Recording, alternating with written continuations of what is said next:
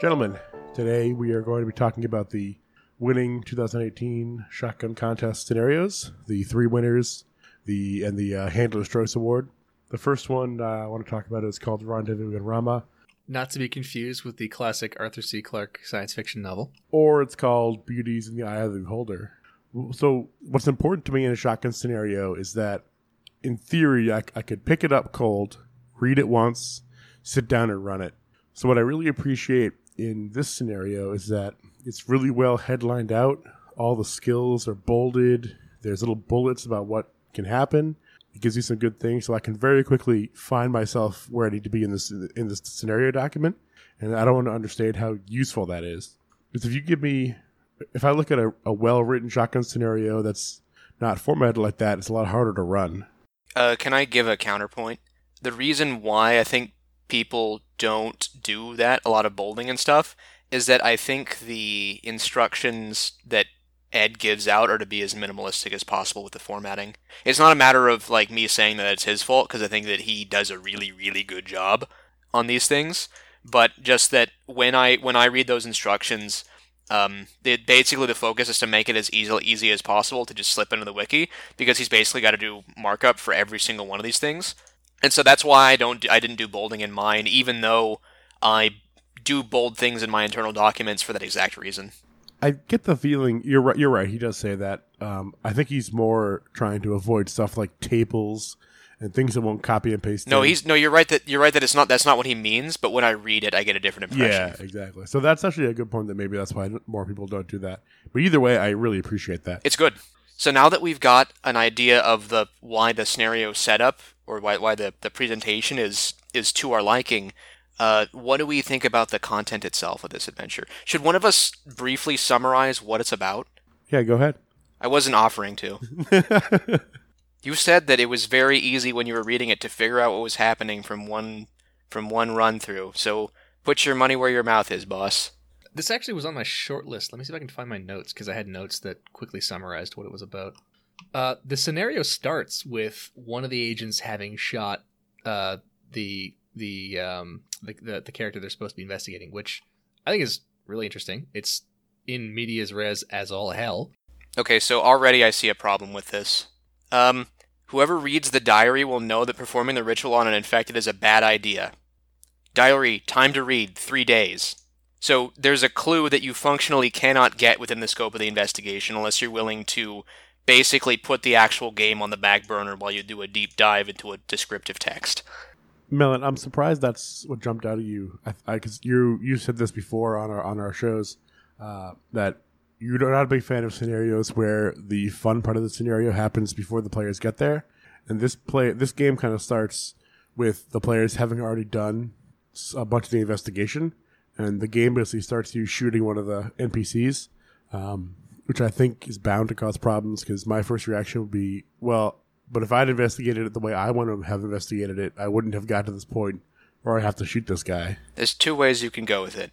One of the ways is the way that you're saying, which I have some sympathy for, which is to say, you're putting me in a fucked situation without any power to defend myself. The other half of the of, it, of the, the coin, which is the one that I went with in Deep One Wedding, is that if this is the fun part of the scenario, if the fun begins after the first shot is fired, there's nothing wrong with starting there.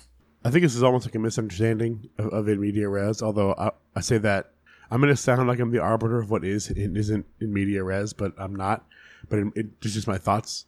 But like in media res, it's not starting with your gun going off as you shoot someone in the face that you had no control over. In media res, is starting like the car door opens and you step out onto the street, and the person you, who you're about to shoot is tw- 20 feet away. Well, why not? you get some some agency What's the difference?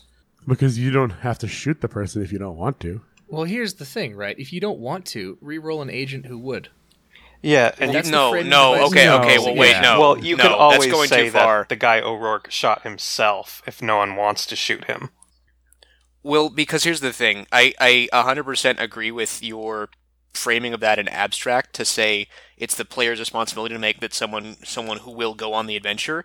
But if the GM is going to pick an adventure, a shotgun scenario that's meant to be slotted into an existing world, although granted only one of my four does that, um, then it is not in fact incumbent on the players to choose someone who will follow this incredibly specific hook. Like like I I'm not it's not my responsibility to bring a character who will shoot a man before throwing him out of an eyeball.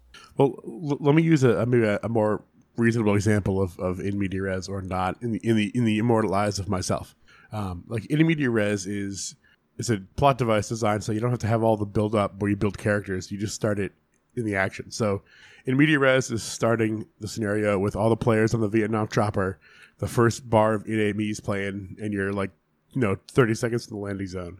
Like not in media res is starting the scenario as you're bashing the Vietnamese guy's head in, and you've shot four or five children already, and the whole scenario is going to shit. That's that's too far into the into the action to start something to, to me. Yeah, um, I, I guess what I'm getting at is I like this idea of starting from the position from the starting point of you guys are in a very sticky situation and here it is. Uh, I guess my criticism is there's not really there doesn't seem to be anywhere to go with with starting off the agents as having just shot or uh, shot O'Rourke.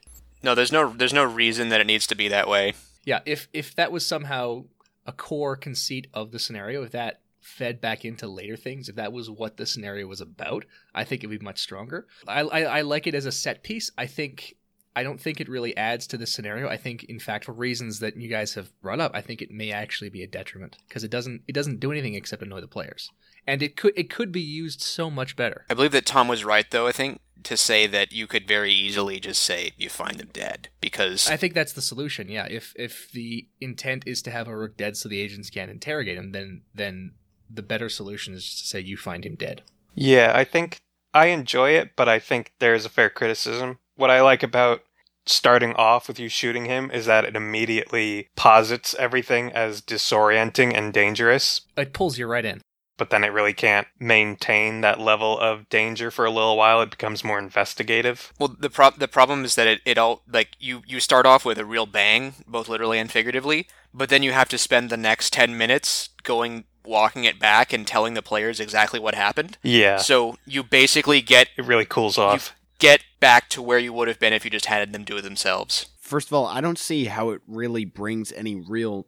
Obviously, it could be beneficial to not put it in, but I don't think it makes any real detriment to the scenario. Besides, perhaps I like the p- fact that it thrusts the players into action immediately. Oh yeah, I, I love that. I mean, obviously, there are a lot of other ways you could do this where you could say, see him about to kill somebody or something like that. But it works for what it is. It doesn't, I don't really see any real deficit it brings to the scenario. Yeah, I think it's better to err on the side of moving things a little too far ahead and starting in the middle of something really interesting than to hold back and go through a lot of boring steps to get to something interesting. I have to agree with with uh, Tom here. Because all other things being equal, it's better to, to start with the good stuff. Because if you put all the good stuff at the end, you're gonna be your players are gonna literally go home before you get to it. Yeah, and I think there's a, you know, I'm willing to overlook uh, a lot for a shotgun scenario because it's it's a quick con style, you know, just kind of quick and dirty playthrough. So, so you know, I can totally understand the the conceits there.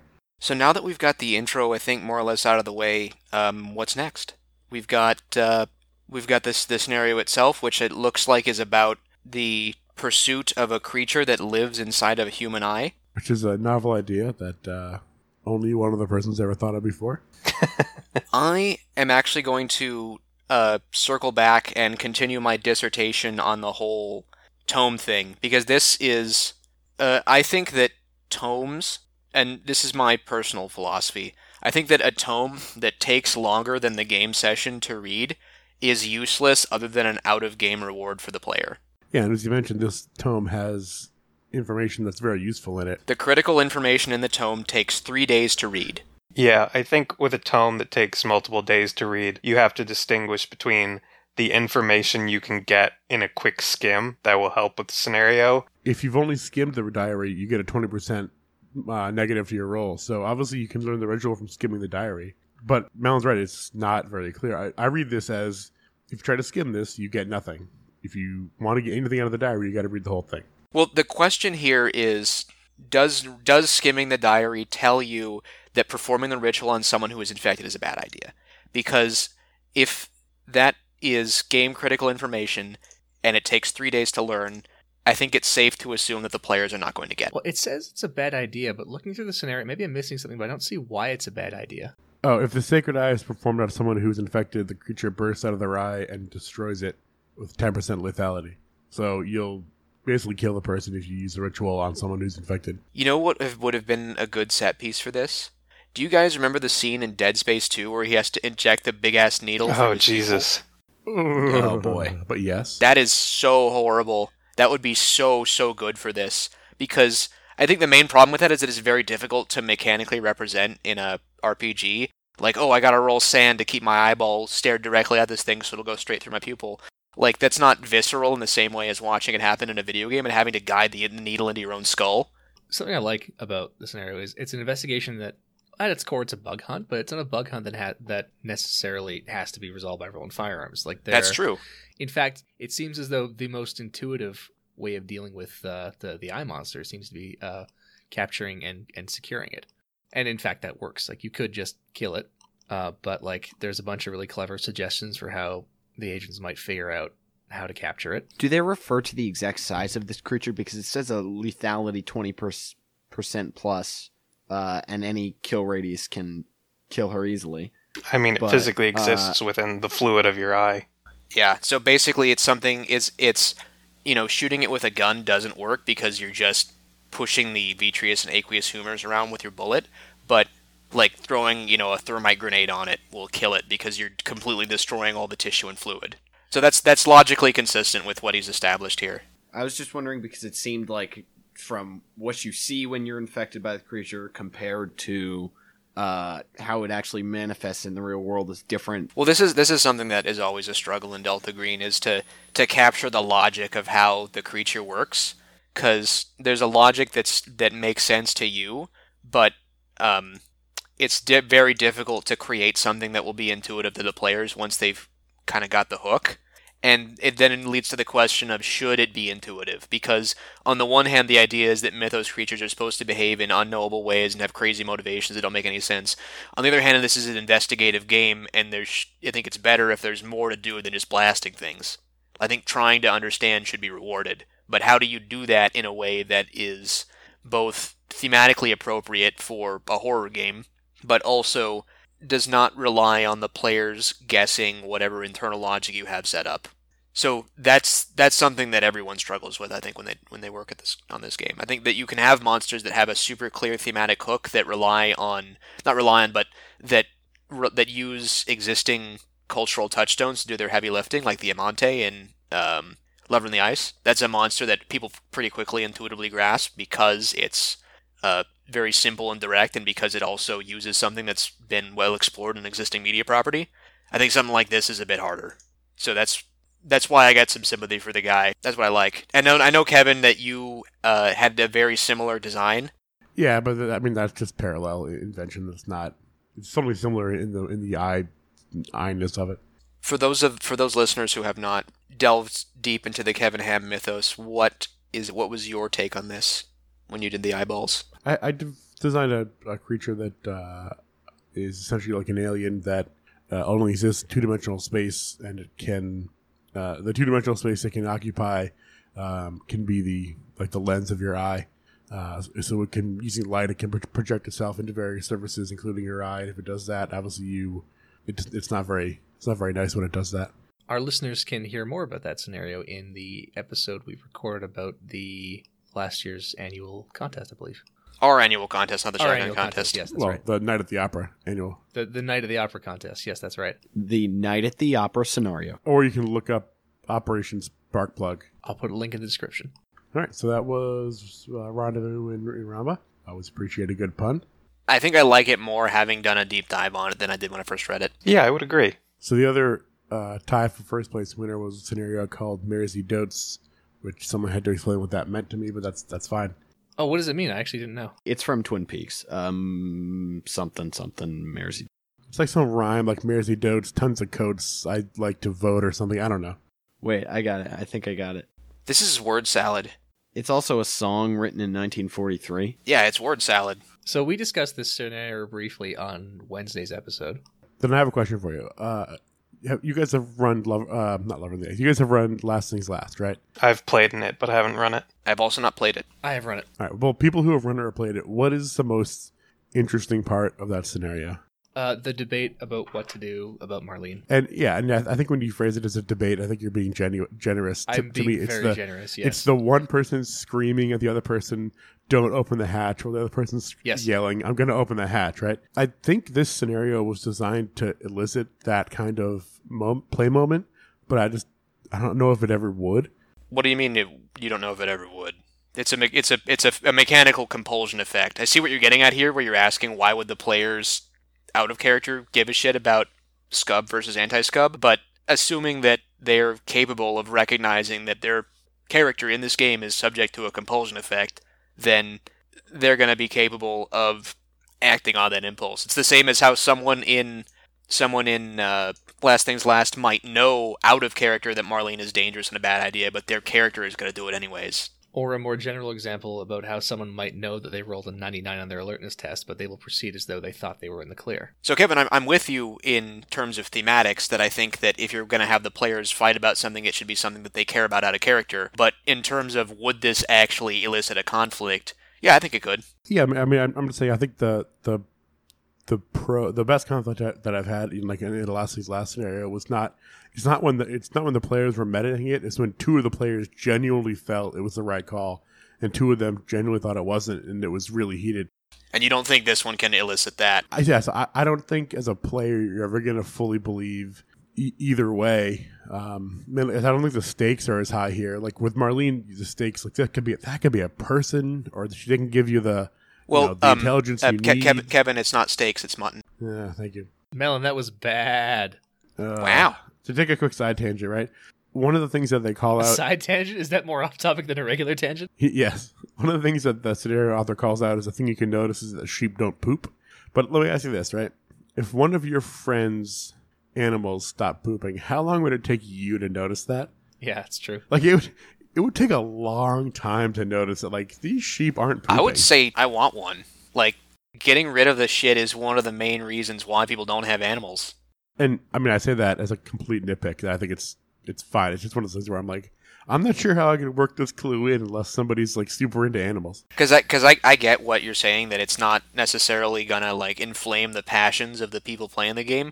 I'm gonna cover, uh, I'm gonna cover for this one and say that you come out, you should come at it from the other angle, where rather than being about, um, something that the players genuinely in their heart of hearts give a shit about, I think it's more the other way, where it's very brazenly something arbitrary that, like, I use the phrase skub versus anti-skub. Out of all the scenarios And I put the link. yeah, exactly. We should we need to put that in the uh, the Yeah, it'll be- it'll be in there. But the out of all the the scenarios that do that this year, and I had a couple that try, I think that this one handles it more gracefully.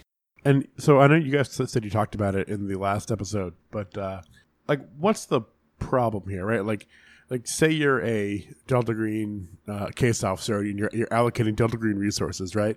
So you got like, you know, uh, a, a deep one invasion over here, right? Yeah, that need a team over there. You got like a bunch of yellow signs over here. Okay, yeah, yellow signs get a team over there. then it's like some sheep are big and people like the sheep. Yes, skip. Like what? What else we got? I, like, I'm not sure what draws. Nothing really draws me into this scenario as like a threat that needs to be stopped.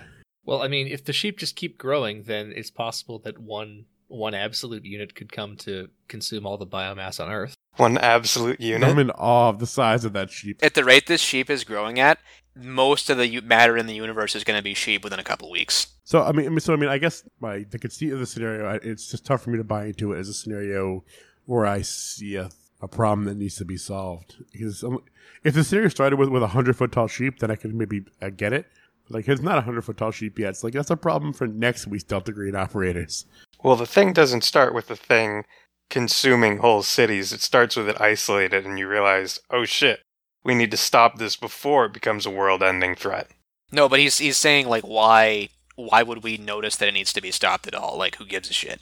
Well, I mean, I think that's a little beyond the scope of the scenario. I mean, the the introductory paragraph says, you know, some of the research into the into the sheep has like the peer reviewed stuff has raised some red flags, which you know, fair enough. Yeah, that's absolutely fair. You're right. Well, the re- the reason why Delta Green gets upset about it after that happens is because the agents start killing each other. other.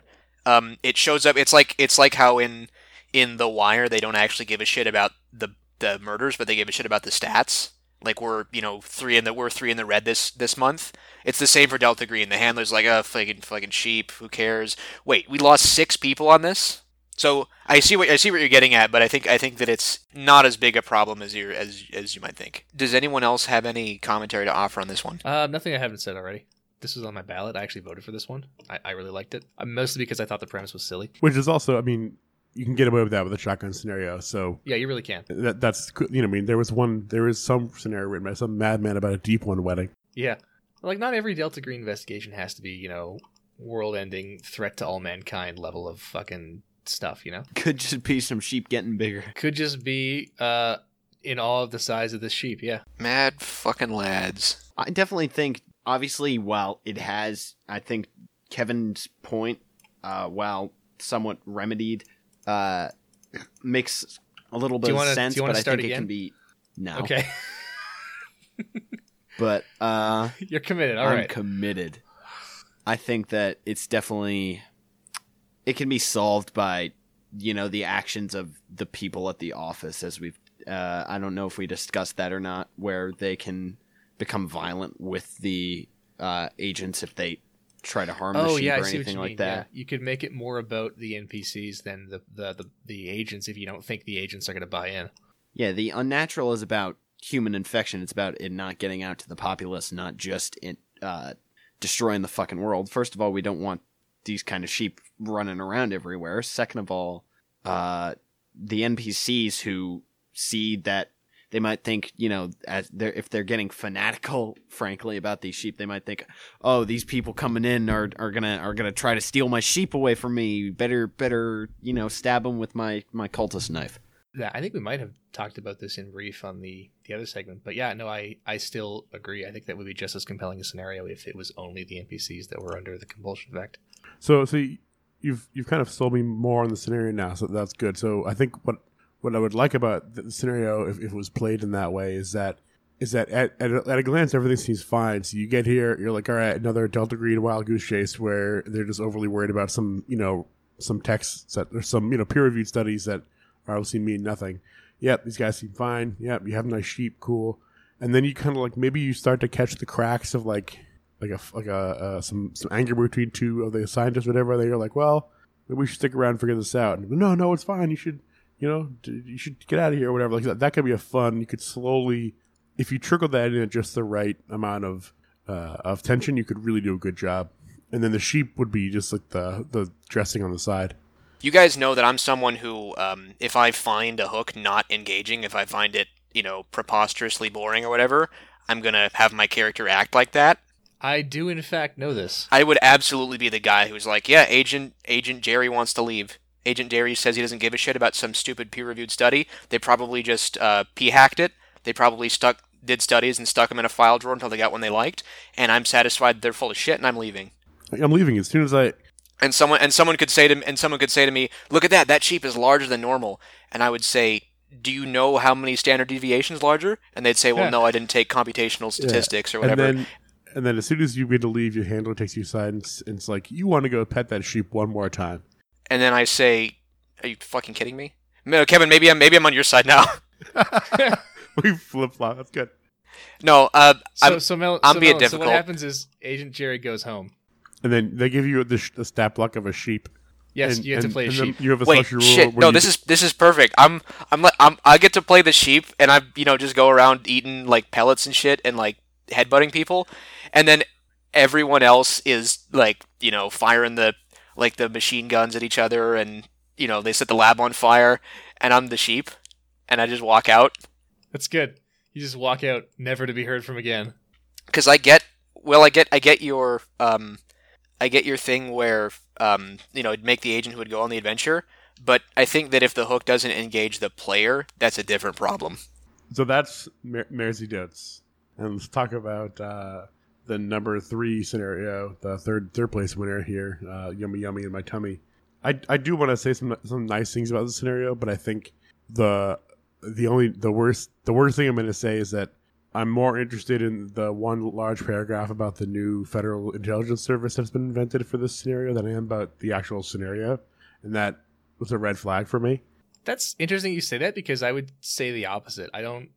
I, I don't actually. may- Maybe this is me being hypocritical, seeing as how many of my submissions have been epic investigations. But I don't actually care at all about the German in, uh, organization. I don't understand why it needs to be in Germany. Yeah, uh, neither do I.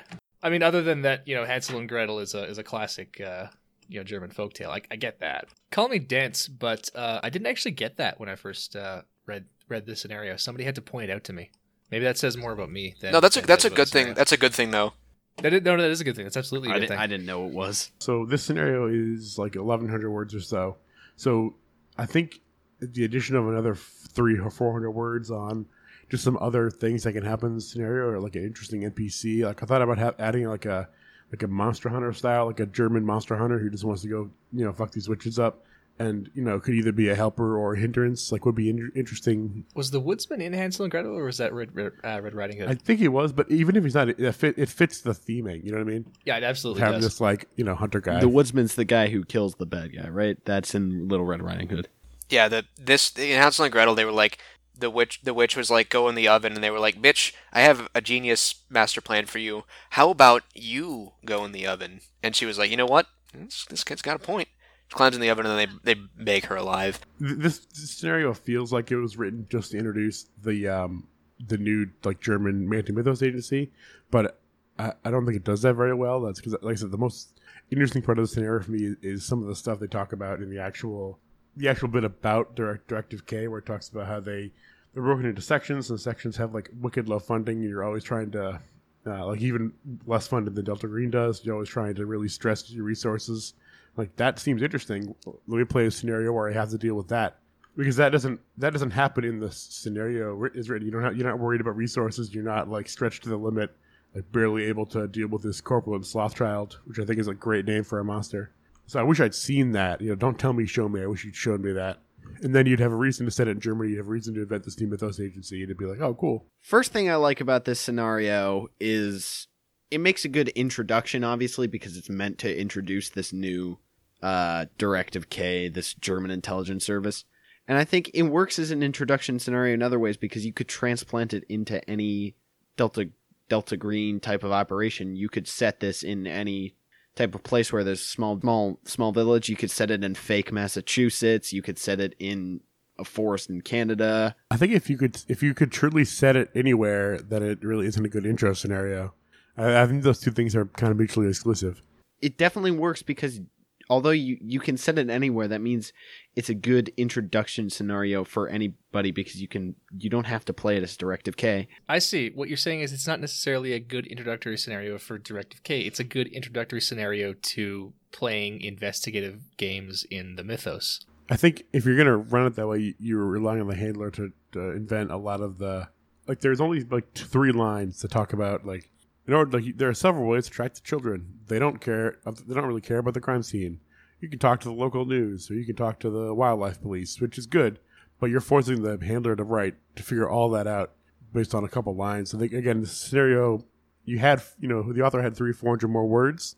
You know, give me some, give me some investi- investigative hooks that the, players could follow. So I I referenced you know a a piece of a piece of a media property that was in a similar space to this. Uh, I'll I'll put a more direct connection. Here's what I would do. I would have it so that the the fat blob child is in like the basement or whatever, or is in the house.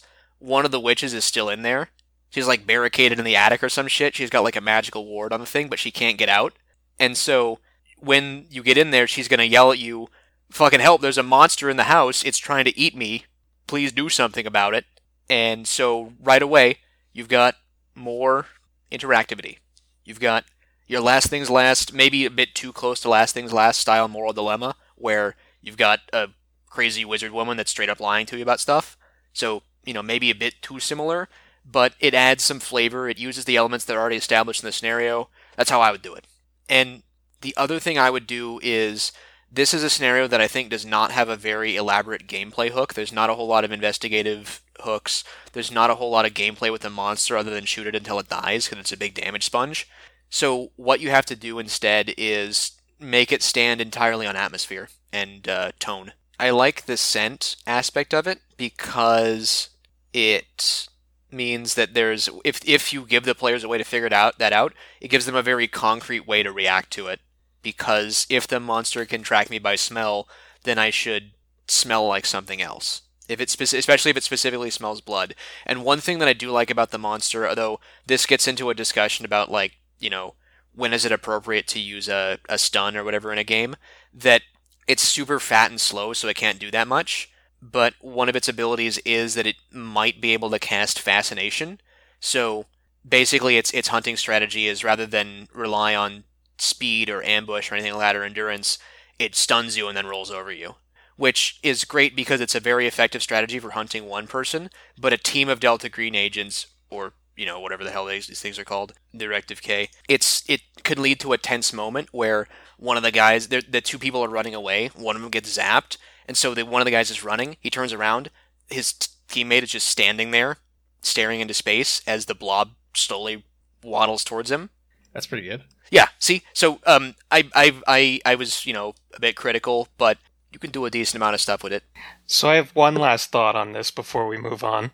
Last time we talked about the shotgun scenarios, Melon, you made a point that uh, a lot of times to improve a scenario, you just have to move the pieces around. Sure. With this one, we mentioned that the Directive K stuff, you mentioned specifically, Kevin, that it doesn't have a whole lot of effect on the plot of the scenario. So I think what might be interesting is if you aren't like anti mythos investigators at the start, you're just German federal agents or intelligence agents, and you're you're part of an actual legitimate search for these kids, and then you run into all this crazy shit and then your subsequent scenarios are you guys setting up Directive K and you forming this German anti mythos group based on your experiences. Tom, I absolutely agree with you. I think it would be a good way to fold people into that sort of thing. I think that the risk with um, the risk with non-agency games is always that the players in character don't necessarily have an incentive to do the right thing. But if you make them part of the search for the kids, that pretty handily takes care of that. And the one thing is that that does require um, sprinkling more investigative hooks to draw people towards the uh, the thing, which is a, a, a deficiency that we've identified. But yeah, I do agree. And I'll say this: I don't think there's anything wrong with inventing new anti-mythos agencies because I think that it's as if you make them sufficiently unique and different from regular ass Delta Green to justify their existence.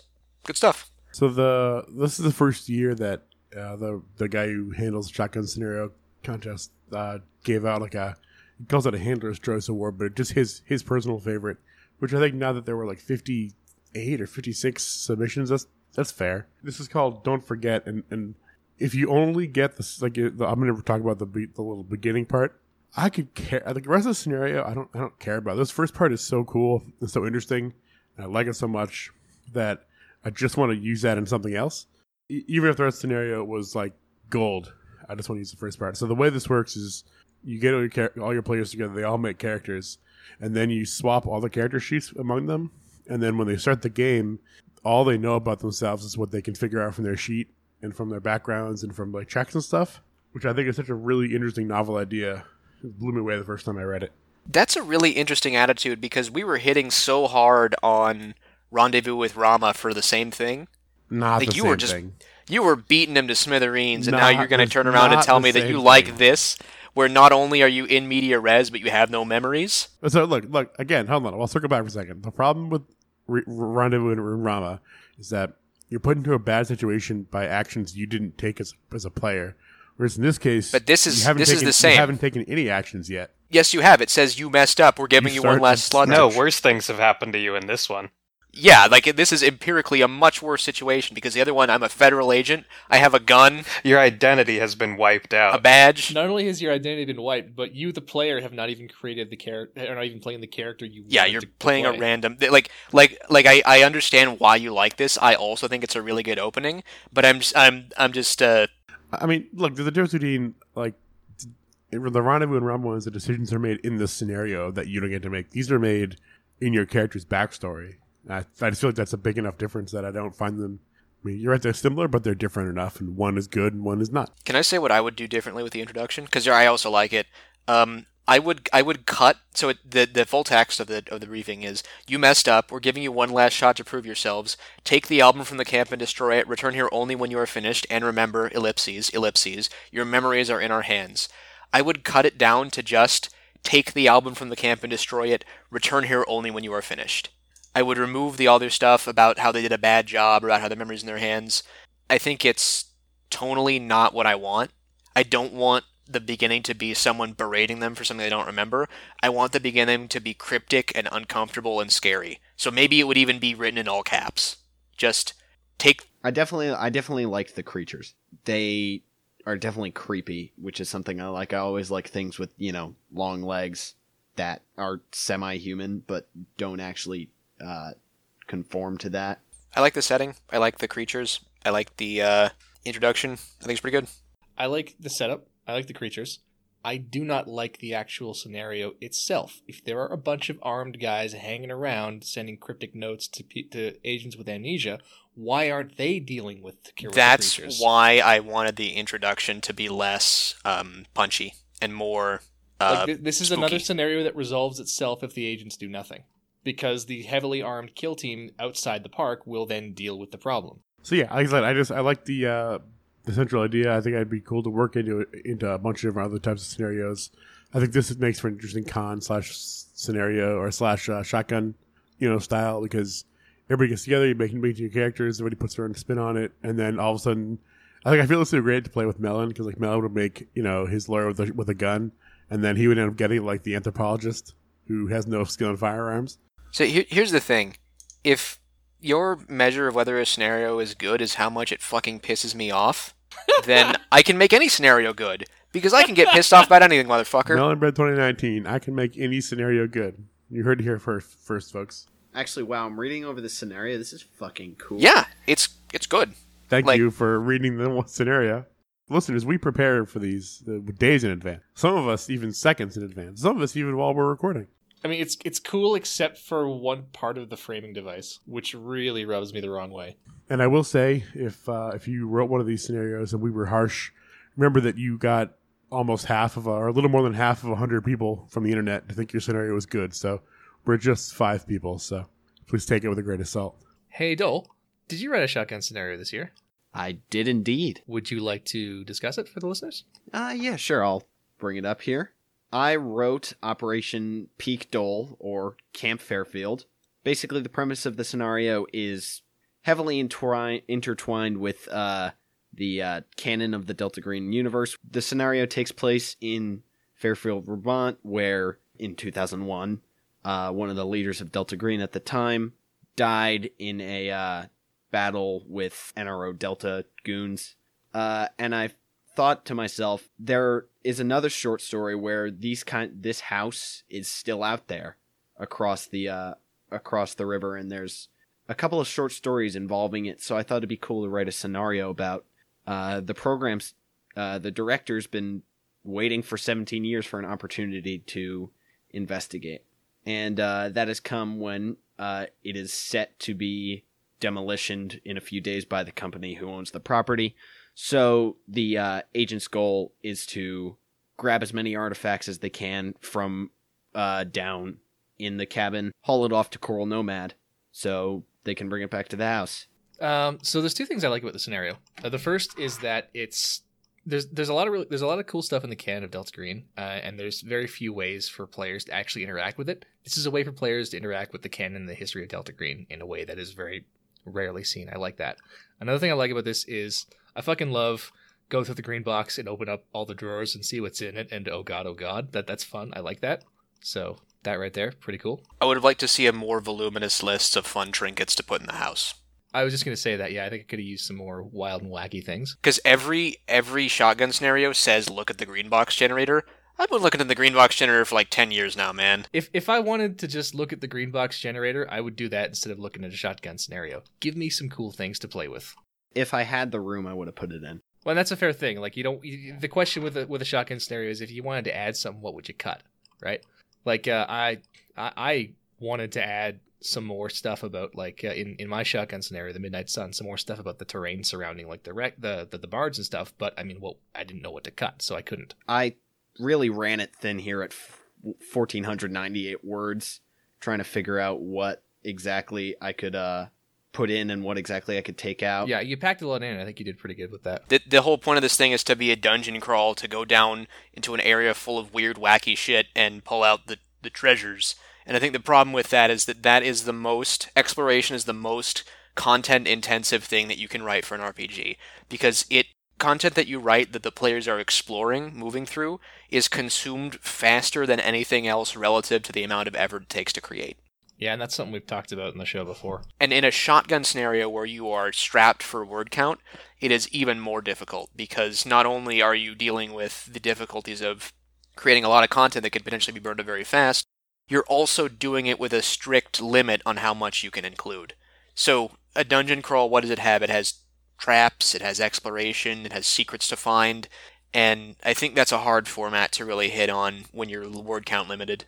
I do like the stuff that you find at the very bottom, but I think that in the stuff in between is not up to that standard. I would say, would do you think I crammed as much into it as I could have? Was there anything I could have changed that would have made? If you if you get it, if you go down that rabbit hole, you're going to be thinking forever. Like, well, I can, I c- you you can endlessly cycle out like words for other words essentially, or content for other content, and you'll never know if you arrive at the right thing. What I will say is, I think uh, this scenario would benefit um, being expanded into a full scenario. I think it uh, Yeah. it would be stronger as a non-shotgun scenario where you didn't have the word count. Kevin, um, everyone, every one of us now has talked about either a scenario we wrote or a scenario we liked, except for you. You have not given us what what um, Kevin Ham's choice of the 2018 shotgun scenario contest is. I don't know what I'd pick. Now who's not prepared, motherfucker? Look, I read the four scenarios that we decided to talk about days ago. All right, and was ready to talk about them. Can't make up a new new things and asked me to, to know them off the top of my ass. I mean, we all read 58 scenarios three weeks ago, so we could talk about five of them. And some of you did. That was a good episode.